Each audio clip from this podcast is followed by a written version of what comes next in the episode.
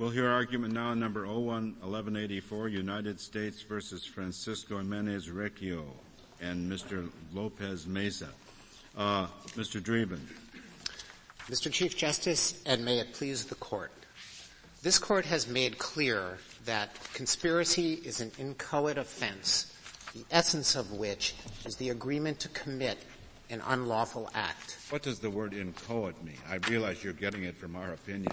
But Mister Chief Justice, I believe that it means an uncompleted offense, activities that have not yet progressed to the point of having violated a substantive provision of the criminal law, yet which represent a sufficient step to warrant legal intervention under the doctrine of either attempt or conspiracy.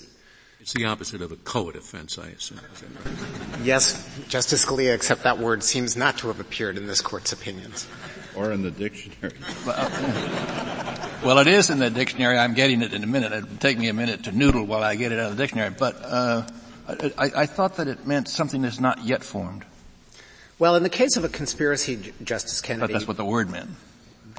It, it may... It means that with... Incipient, ref- I with, suppose. Right. With reference to the object offense. So a conspiracy is an agreement to commit an offense. The offense has not yet been formed. It has not actually been realized, but the conspirators have agreed to commit the offense. And the law of conspiracy deems it appropriate for society to intervene at the stage at which the conspirators have entered into that agreement so as to protect society against two things. And taken some act in furtherance of it? Justice O'Connor, under the uh, drug statute, um, this Court held in United States versus Shabani that there is no requirement of proof of an overt act in order to punish a drug conspiracy. When does the conspiracy terminate, in your view? The conspiracy terminates, Justice O'Connor, either when the conspirators achieve the objective that they have agreed to uh, carry out, or when they have abandoned efforts to do so. That fundamentally reflects the principle that the essence... Or when one of them has abandoned efforts. I mean, if, if one of them leaves the conspiracy, I suppose you have a different conspiracy then, or what? No, not automatically, Justice Scalia. Suppose one of them knows that it's no longer possible and he leaves the conspiracy. That individual um, will, in order to accomplish a withdrawal from the conspiracy, has to do more than simply leave it. The law of withdrawal of a conspiracy, uh, on withdrawal from a conspiracy requires that the conspirator do some affirmative act to terminate the existence of the conspiracy, either by going to law enforcement or by communicating to his fellow conspirators that he's done with the venture and he's out of it. But the uh, termination of the participation of one co-conspirator through withdrawal or abandonment or telling law enforcement does not terminate the conspiracy. The very nature of conspiracy is a group of individuals who have come together to carry out an unlawful act. And in order for the conspiracy to do that, it frequently will grow and enlarge its membership. Other members may drop out. But so long as there is a common agreement to commit a definable uh, crime or unlawful act, the conspiracy continues. What if all but one drop out? Does, does, does the conspiracy continue as to that one? Well, this Court has never addressed the question, and I could find no cases in the common law that had addressed the question. Certainly, uh, under the common law, you cannot have a unilateral conspiracy, although the Model Penal Code would have allowed that.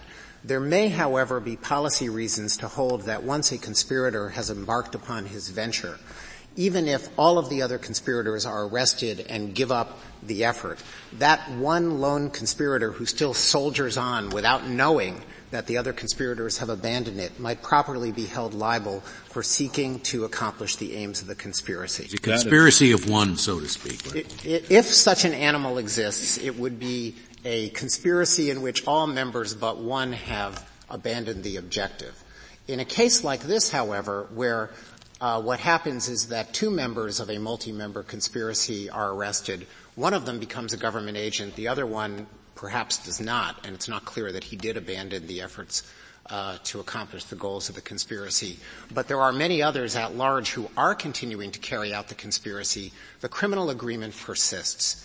And where the Ninth Circuit got off on the wrong foot was by believing that a conspiracy ends when its goals have been defeated.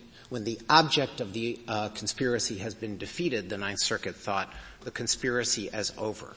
That, however, is contradictory to the fundamental principle of conspiracy law that the essence of the crime is the agreement between the parties to carry out an unlawful act. And to Mister take Dreeben, the... Would, about, would, you, would you tell me what the conspiracy was that survived the, uh, uh, the claimed end of the conspiracy? What, what, what conspiracy to do what?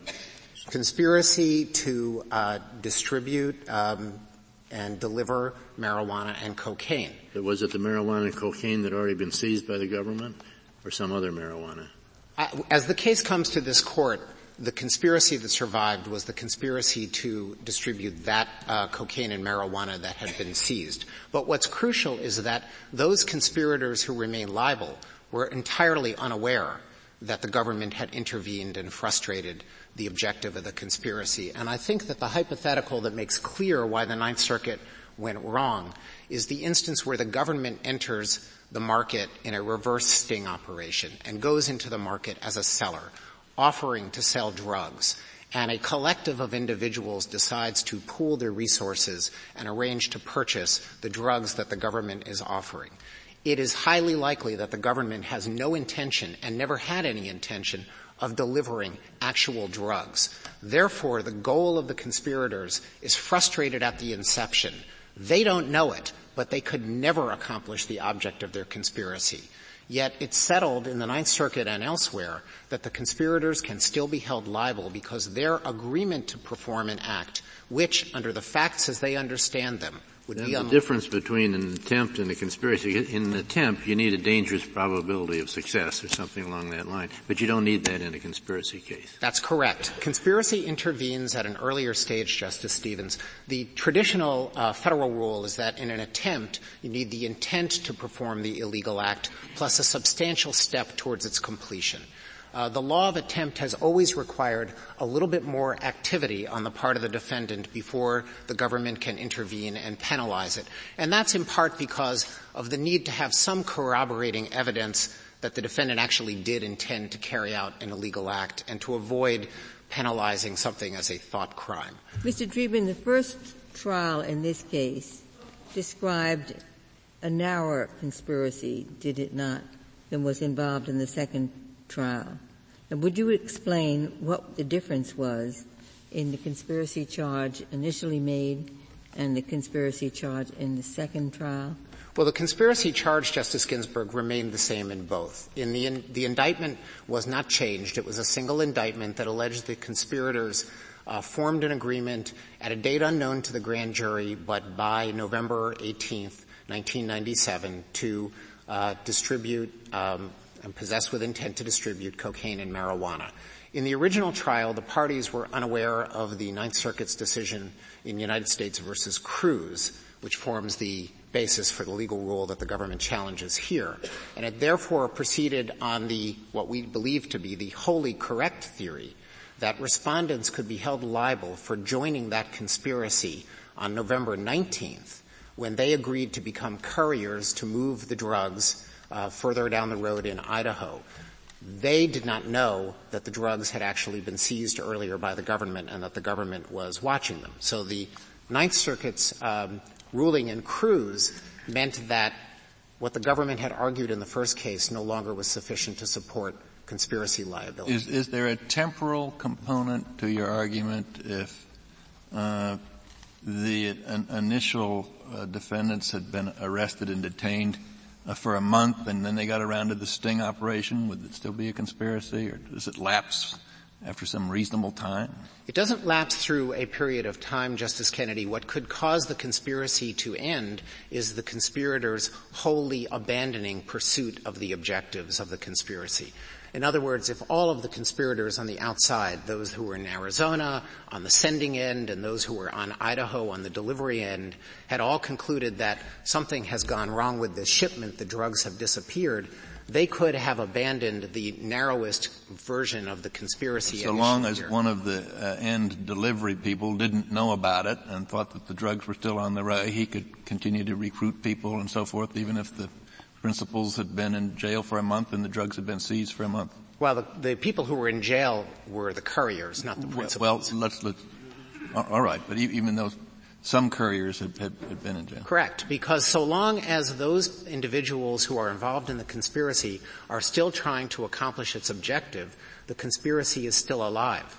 And as, the, as in the case of the government sting, where there's never any drugs in the outset, uh, the conspiracy is impossible as a matter of fact for the conspirators to successfully accomplish.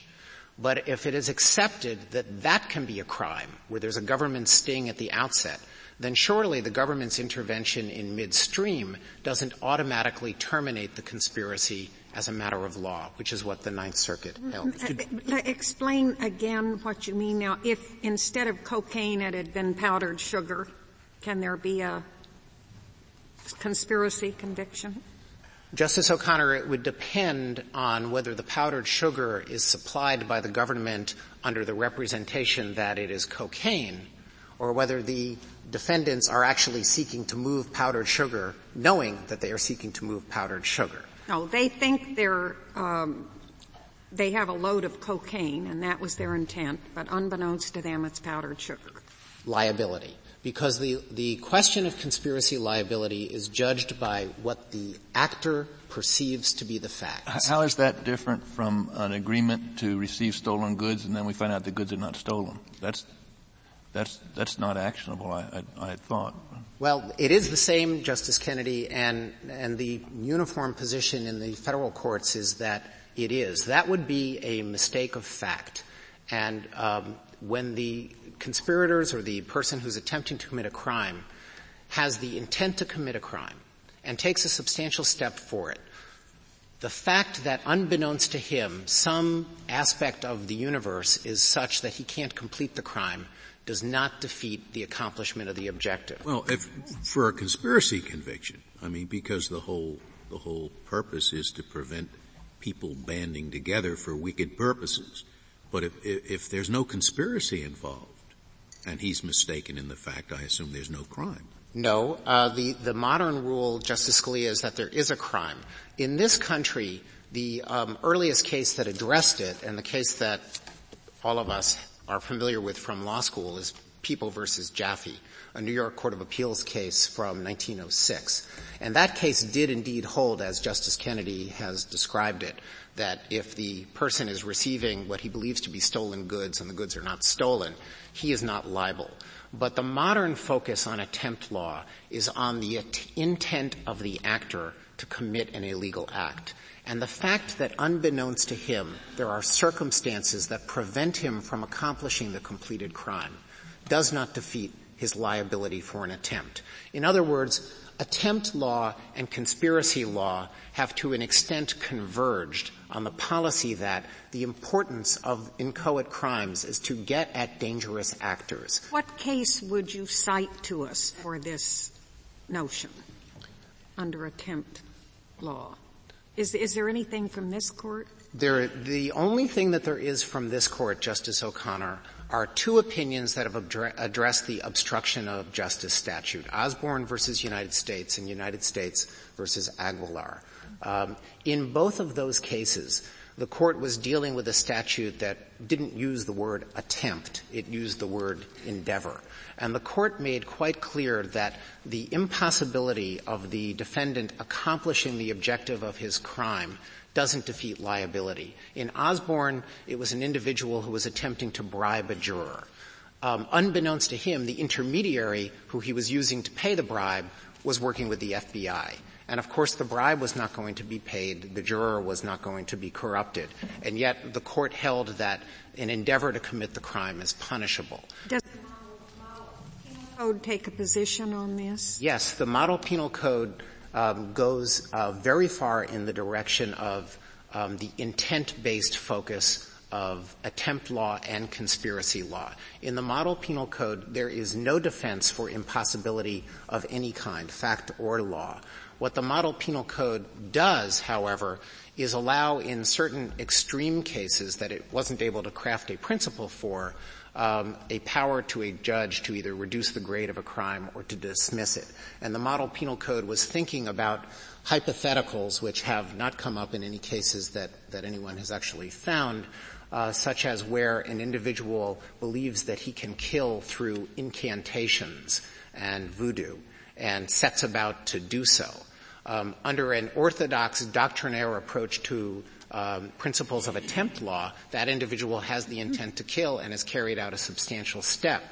Many commentators have said that should not occasion liability because it's inherently impossible that the actor will achieve his goal, and in reality that person is probably not a dangerous individual who warrants punishment. Well, what, what's the difference between being inherently impossible and the other kinds of impossibility? Um, only a matter of degree, Mister Chief Justice, and for that reason the Model Penal Code rejected a legal rule that would carve out inherent impossibility and said that it's really something that should go to whether a judge should reduce the grade of a crime or dismiss it.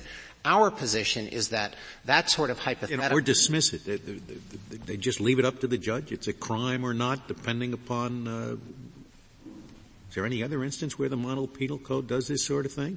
I don't know if there are any other instances where the Model Penal Code does it, but our position is that the sounder approach is to leave those cases in the hands of prosecutorial discretion and the common sense of juries. The fact is that there really are no hypotheticals in real cases that resemble the killer by incantation. What did the Ninth Circuit rely on in the United States versus Cruz? If, if the law is as uniform as you say it is, what, what did they rely on? They must have relied on something.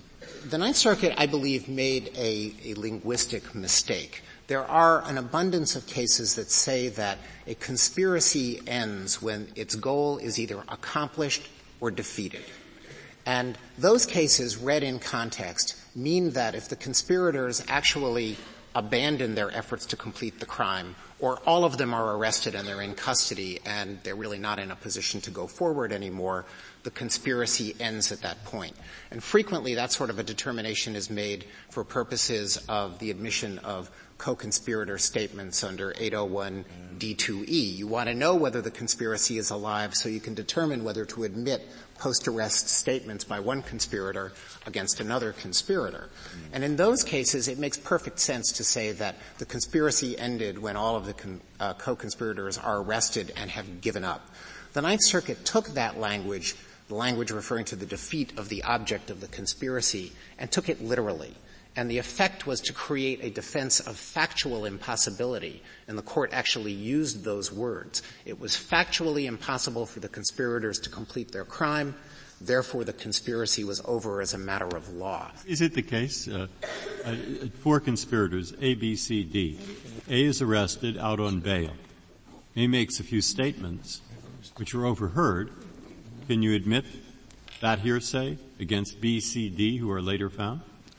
It all depends, Justice Breyer, on whether on whether he's still attempting to achieve the goal of the conspiracy. There are a number. You say automatically, normally, normally, a person who's arrested, uh, that ends the conspiracy as to that person, doesn't it? At least. Well, not nec- not necessarily, uh, Justice Breyer. In this case, for example, one of the two arrested couriers, Sotelo, Uh, reportedly told Arse, the other arrested co-conspirator, that they should both tell a lie to the authorities and then try to escape. I mean, that You know, I'm not thinking of that. I'm thinking it is an absolute, there, there's no reason to think. All we know about him is he's arrested and he happens to mention something to a neighbor that has nothing to do, who has nothing to do with the conspiracy. This statement's not made in furtherance of any conspiracy. Correct. It's simply made after A is arrested. Uh, as far as we know, A has nothing further to do with it. That's correct. So long as the statement isn't made in furtherance. But what, that shows, in other words, that shows what? That shows that although the conspiracy, in your view, continues, B, C, D, that A has withdrawn. Is that what it shows? No. Um, what it may show is that the statement wasn't made in furtherance of the conspiracy. If he's simply talking to his neighbor, it may not be doing anything to carry out the aims of the conspiracy. If, on the other hand... Inadmissible, in other words, even if A has never been arrested? Right. The statement to be admitted as a statement of a co-conspirator must be both during the course of and in furtherance of the conspiracy. So to t- continue your hypothetical, if you suppose that A comes out and then tries to communicate through intermediaries that he knows where the drugs are and that people should take efforts to secrete them before the authorities seize them, then that statement could be admitted as a co-conspirator's declaration. Mister Dreeben, could we just clarify this particular case? Uh, Why the the date of the eighteenth, when the two people involved the proof as to them goes only from the next day on. And why the uh, their conspiracy starts the day that the drugs are seized, right? Correct. Although the well, larger conspiracy that they're part of began presumably much before that. Actually, I, I think I, the, the way the case comes to this court, the involvement of the two couriers begins on November nineteenth, the day after the drugs are seized. Yes, but they're, they're, ch- they're charged with a conspiracy d- dating from the eighteenth. Is that right? right? That's right. Although they don't enter the picture until the nineteenth. As the case comes to this court, that's right. When when the case was charged, uh the parties weren't um focusing on Cruz, and the case was just charged in the way conspiracies normally are. Namely, uh the grand jury alleges that the conspiracy came into existence by a particular date when it could be certain that it did come into existence. It may have come into existence earlier, and the grand jury's charge says from a date uncertain, but at least by November eighteenth, there was a conspiracy in place. And the following four individuals were, are to be charged as co-conspirators, plus others unknown to the grand jury. Now, in light of the way the facts actually panned out at, um, at the trial, and given the holdings of the Ninth Circuit that the government failed to prove pre-seizure involvement on the part of the respondent couriers, uh, the indictment might have more accurately been written to say that on November eighteenth, at least, a conspiracy was formed, and by November nineteenth, the respondents joined it. The, only- the government had charged a separate a second conspiracy if it had chosen to do so? I, I don't think so, Justice Kennedy, because the crucial aspect of a conspiracy and a defining limiting principle is the scope of the nature of the agreement. Courts have worked out a multi-factor test to determine whether you have one agreement or two agreements, and it focuses not on literal identity of membership or um, complete chronological coexistence of the participation of each conspirator, but whether there is a common agreement which each is seeking to advance forward in his own way, and whether the excess of one is dependent on the efforts of the others. Now, in this case, construed most narrowly, the indictment alleges a conspiracy to move drugs starting in Phoenix, Arizona, through Las Vegas, and all the way up to Idaho, and then perhaps beyond that. Um, that is the conspiracy in which respondents were involved as substitute couriers brought in to move the truck from the Karcher Mall in Idaho to its ultimate destination. That's the same Uh, conspiracy that existed at the outset. The original couriers, had they not been arrested, would have completed the trip. So what you have is one common agreement in which all participants are working to achieve the same goal, and there is only a switch of two members, the two couriers, midstream. But you were going back to, I think you hadn't completed your answer to why it's okay that even though the proof as to these two defendants starts on the nineteenth, not on the eighteenth, it's okay to have the indictment say they were participants from the eighteenth. Justice Ginsburg, if you read the indictment as alleging that they were um, involved in the eighteenth, and we didn't show that they were involved until the nineteenth, and as the case comes to this court, that's what we showed, you have a variance between the allegations of the indictment and the proof at trial. And the settled law on variances is that it is no uh, defense for a defendant if the proof varies from the in- conspiracy charged in the indictment, so long as the conspiracy that's proved up is within the scope of the indictment, a lesser included in conspiracy, so to speak, and the defendants suffer no prejudice from the variation.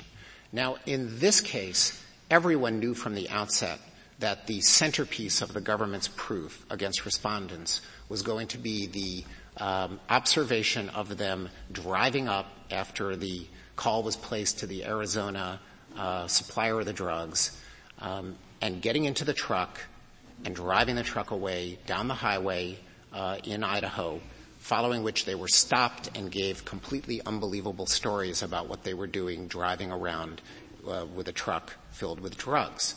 Um, There was no prejudice to the defendants in defending against a conspiracy that was proved up based on the events of the eighteenth, because those events were always going to be at the heart of the government's proof that they were liable. So absent a showing of prejudice, the variance between the allegations of the indictment and the proof at trial does not warrant any relief. But your, your principal argument is not a response to variance. It's simply that on the nineteenth, uh, they became, excuse me, they became part of a conspiracy that had begun at least by the eighteenth. That's, that's correct. That's, that's the essence of your position. That's the essence of our argument is that, and the Ninth Circuit, in ruling that the evidence was insufficient, did not rely on principles of variance or principles of multiple conspiracies or any other fact-based, record-based analysis um, that would show that the government didn't prove the conspiracy alleged in the indictment. What the Ninth Circuit relied on was its holding in Cruz, which is that a conspiracy ends when the government intervenes and renders its completion impossible. And the Ninth Circuit therefore reasoned that respondents could not have joined the conspiracy alleged in the indictment because that conspiracy was, as a factual matter, over. Accordingly, the only way, on the Ninth Circuit's view, that the government could win this case is if the government showed that respondents joined the conspiracy before the seizure of the drugs, or if they were involved in a broader conspiracy that involved other drugs. Only under those two assumptions did the Ninth Circuit think that the government could prevail. And the Ninth Circuit held that the evidence was not sufficient to prove either of those other conspiratorial activities.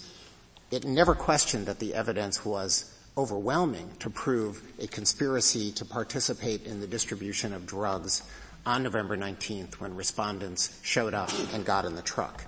And because the Ninth Circuit was wrong in its holding that a conspiracy terminates when it becomes factually impossible of accomplishment, the rest of its analysis um, also crumbles. I'd like to save the remainder of my time for rebuttal. Very well, Mister Dreeben. Uh, Mister Shurtleff, we'll hear from you.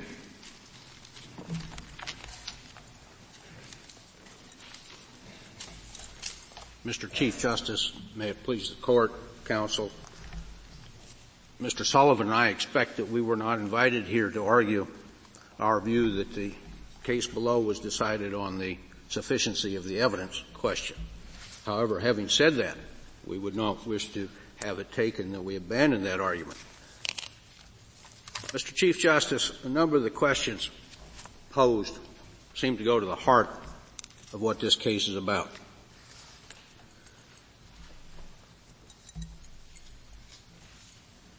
Justice Stevens asked, what was the conspiracy that survived? The government argues at length in the brief and here today that notwithstanding the charge in the indictment and the trial of this case below, that by November eighteenth, nineteen ninety-seven, Mister Recio and Mister Lopez Mesa could be charged in the, with the crime.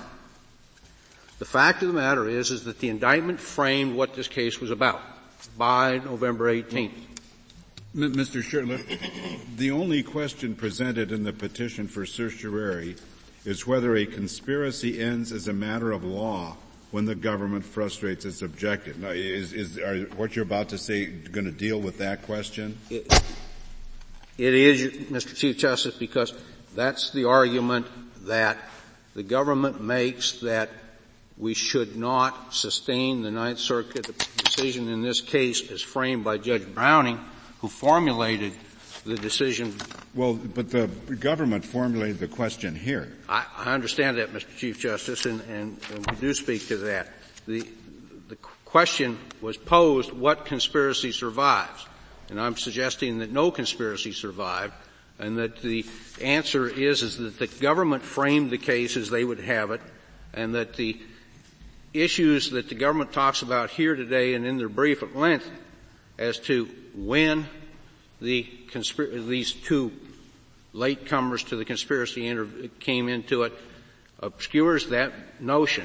Your Honor, or Mister Chief Justice, the the question posited in the in the petition for certiorari, uh, with all due respect, I don't think has been really argued here much today by the government. The The question is, is uh, correctly, whether a conspiracy ends as a matter of law when the government frustrates its objective. That is taken from the formulation of former Chief Judge Browning in this case below that he, all I said was in the, describing the case here and referring back to Cruz. In Cruz, we ruled that a defendant could not be charged with conspiracy to distribute illegal drugs when the defendant was brought into the drug scheme only after the law enforcement authorities had already intervened and defendant's involvement was prompted by that intervention. The Ninth Circuit didn't say that this was an impossibility case, that it was impossible for the conspiracy to continue as to other people. What the Ninth Circuit said in that case was in these circumstances, in these limited circumstances in Cruz and in Recio, that given the go- government intervention in the objective of the conspiracy, given the government intervention and the invitation after that to join the conspiracy by Recio and Lopez, that they couldn't join the conspiracy. It was a new... Why would impossibility caused by the government be any different from impossibility caused by somebody else? You, you want to reframe? You, you, you think that we could answer this question, uh, um, no, but still fine for your clients because this is not just impossibility simpliciter. This is impossibility produced by the government.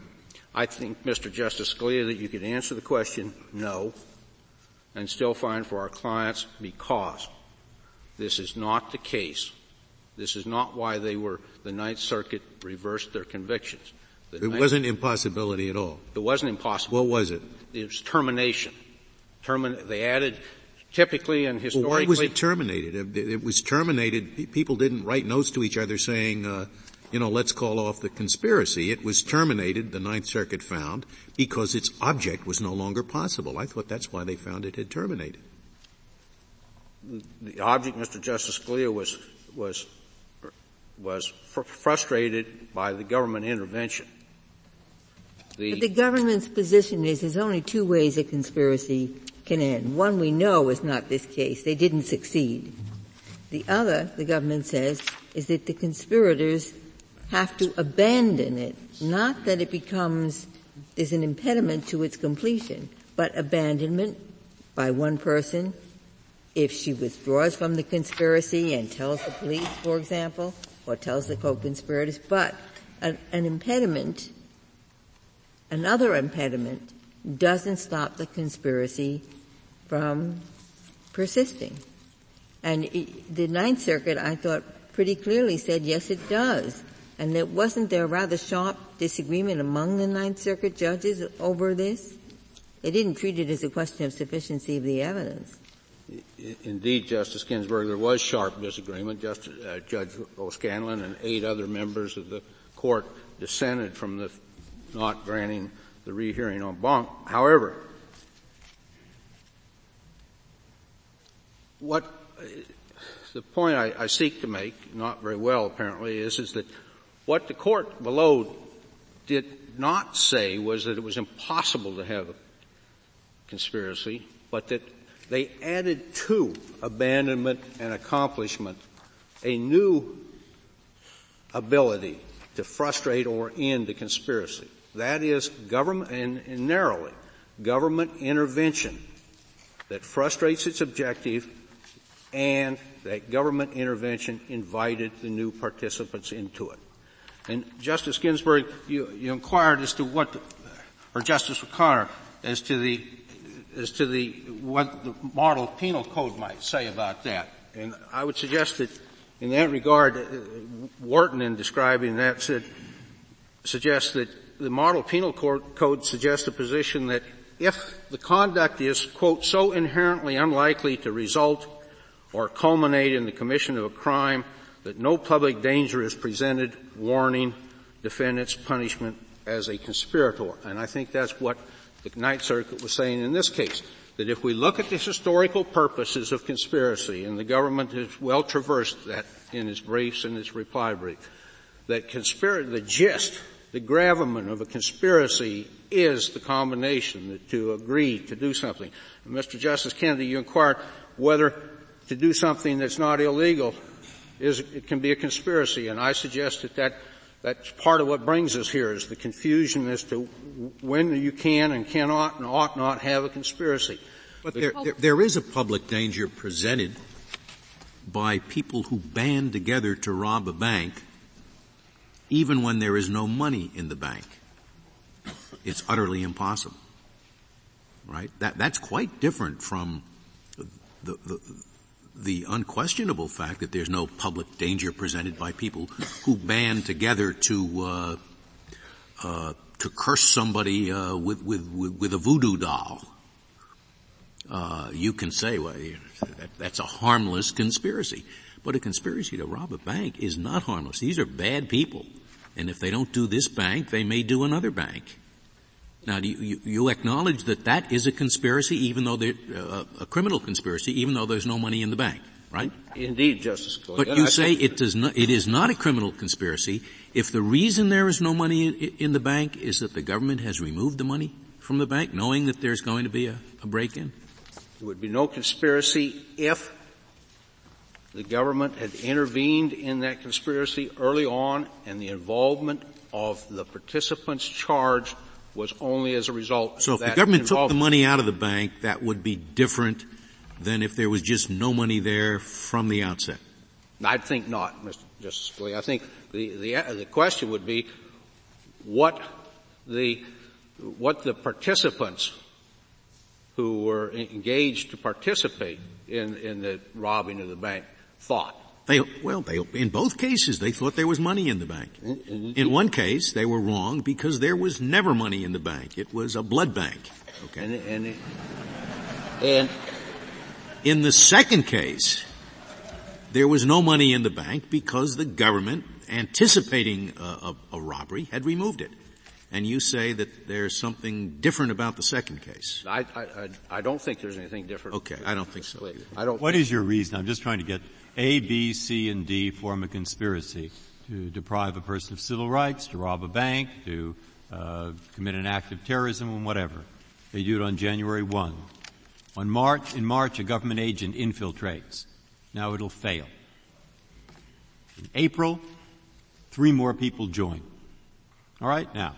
Why should the law not be those three people are just as guilty as anybody else? Mister Justice Breyer, they can be and they ought to be depending on the facts of the case, and that's why the facts... Facts of the case are just what I said. Now what? I think, I think they're guilty. They, I think they could you be think in they're guilty. Conspiracy. Okay. They they're guilty. They conspiracy. After... Whether they're guilty or not is another question. No, no, I'm, all the facts are just as I said. So they're guilty. And now what they did is, after all, join it after the infiltration of the government agent made it absolutely certain there would be no success.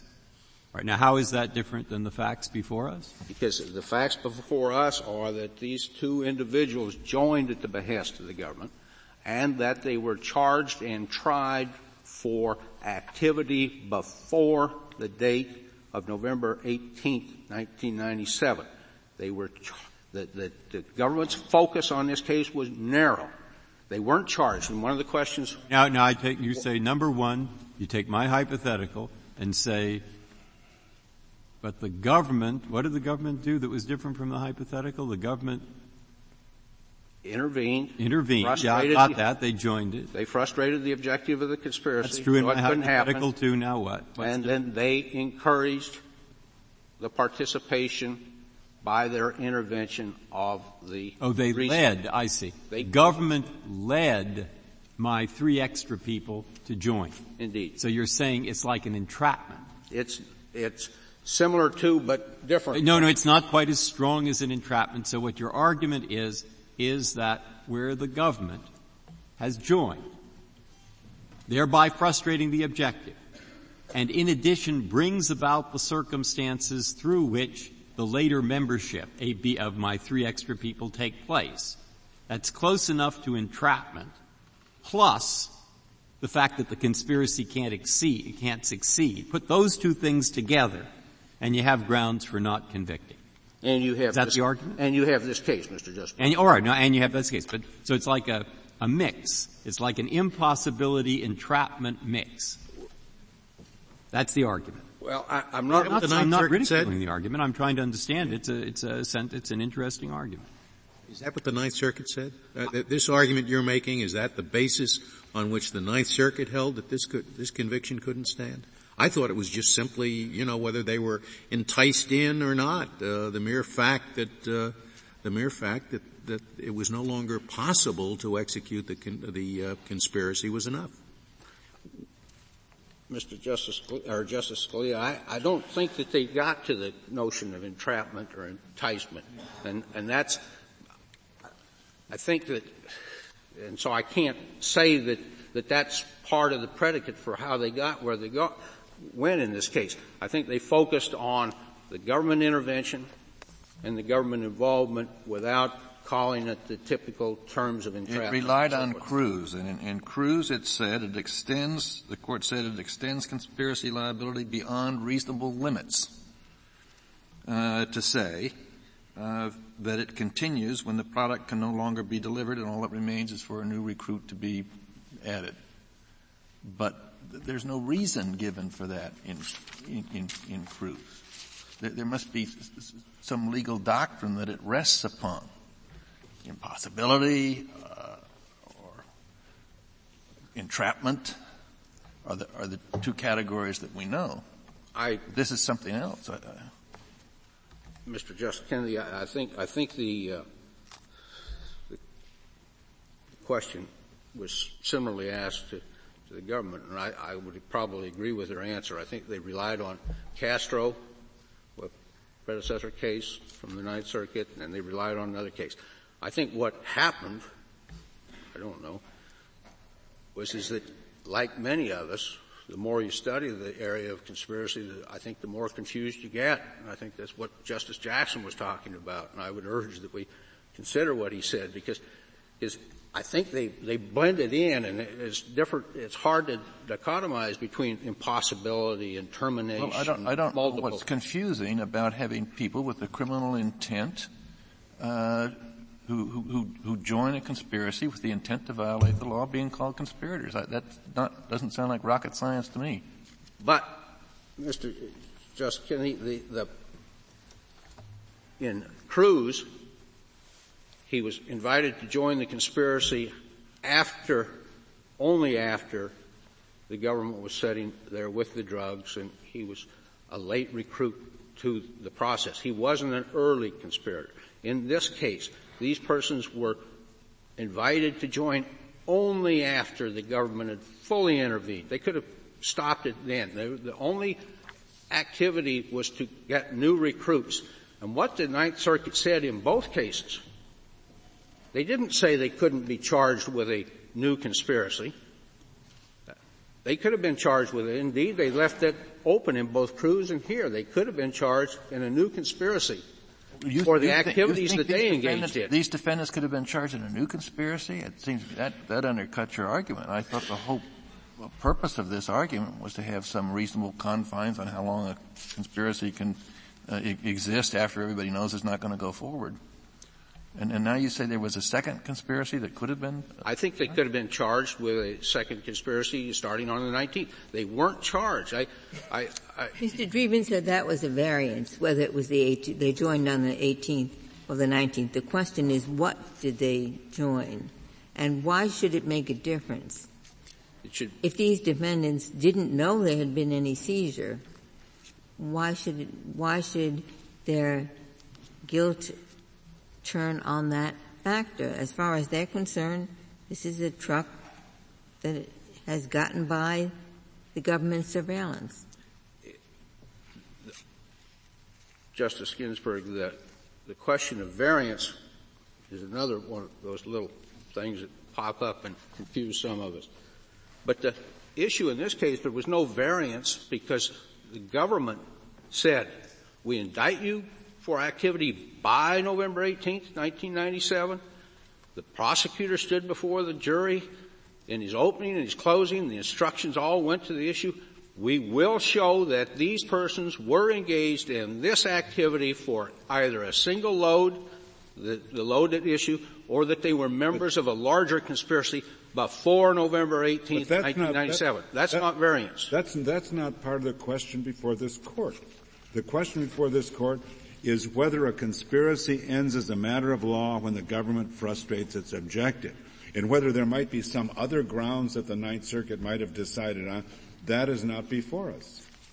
And as to that issue, Mister Chief Justice, as we said in our briefs, that I said in my brief specifically, I believe that the policy that's come down through the through the, the conspiracy is not that old, that there is no good reason why the answer to that question ought not be yes.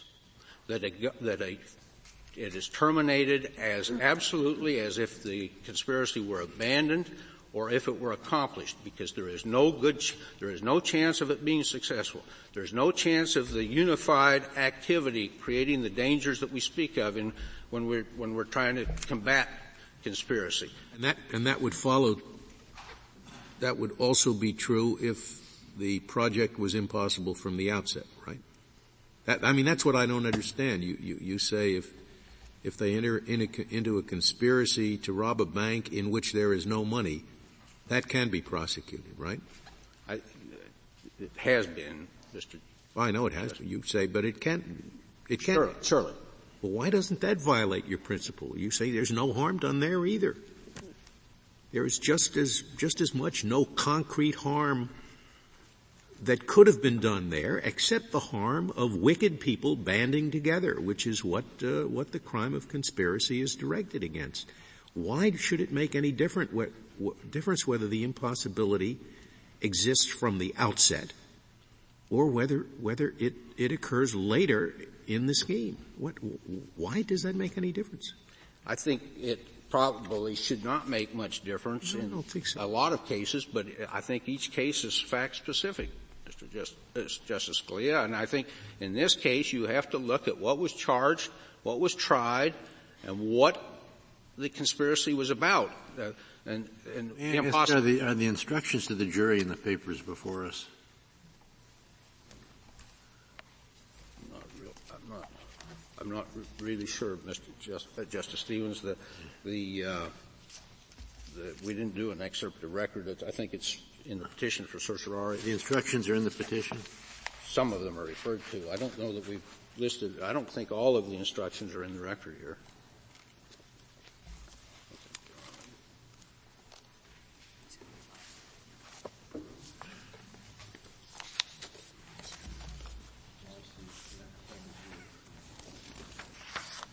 The, the uh, instruction as to the conspiracy. That's how it was charged. That they had to belong before or after, before not after.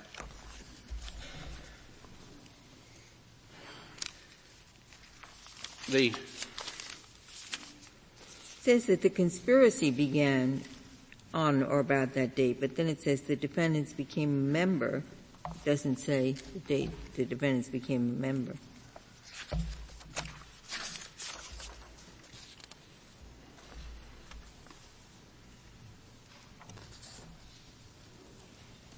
Why don't you proceed with your argument? Thank, thank you, Mister The issues here raise difficult questions. The whole area of conspiracy raises difficult questions of interpretation and, and law. I suggest, and we suggest, that the decision below is not as far-reaching as it might otherwise appear. That Justice Browning formulated a result in this case that's much narrower than what we're about.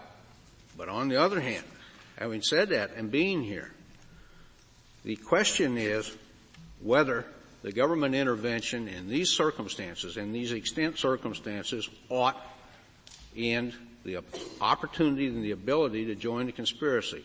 We simply urge that frustration of the purpose of the, by the government, invitation to join by the government in these circumstances is no less or no more in keeping with the termination of the conspiracy than would be had they aban- some of the people abandoned the conspiracy or had it been accomplished.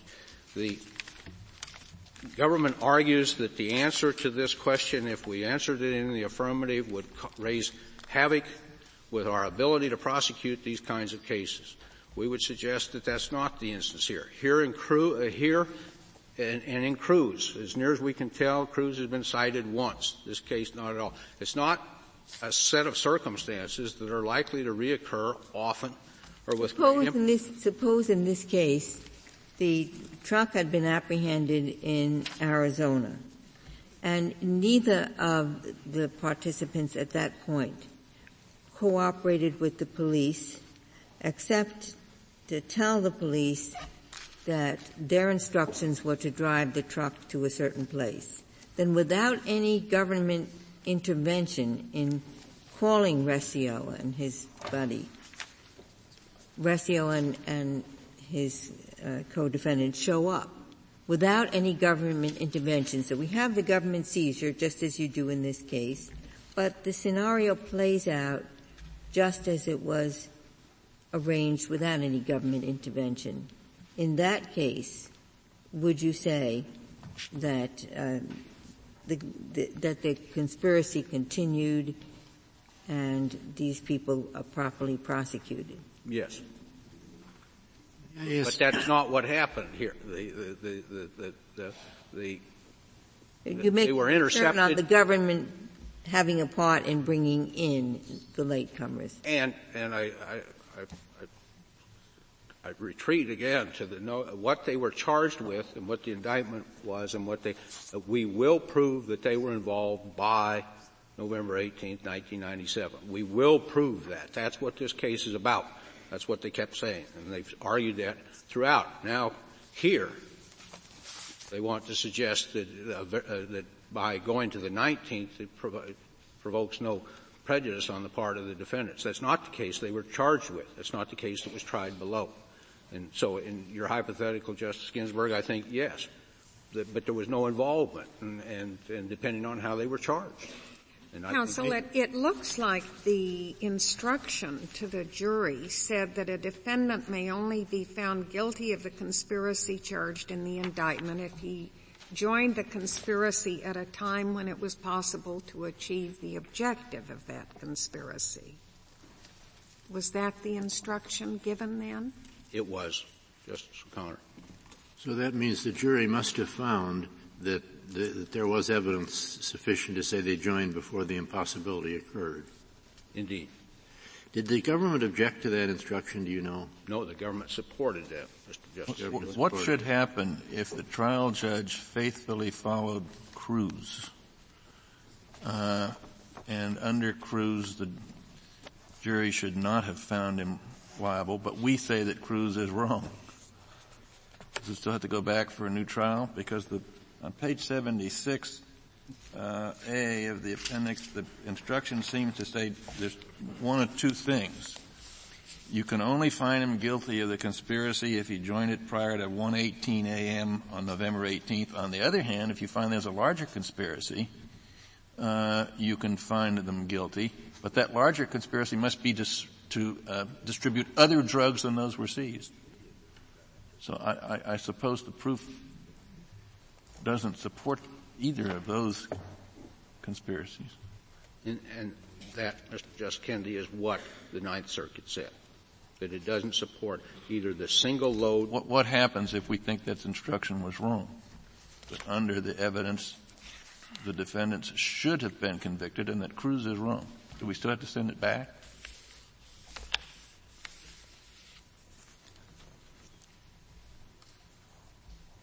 I think, uh, Mister Justice Kennedy, you send it back to the Ninth Circuit for a determination whether, but for a decision that Cruz is incorrectly applied in the facts in this case, would the decision below remain the same?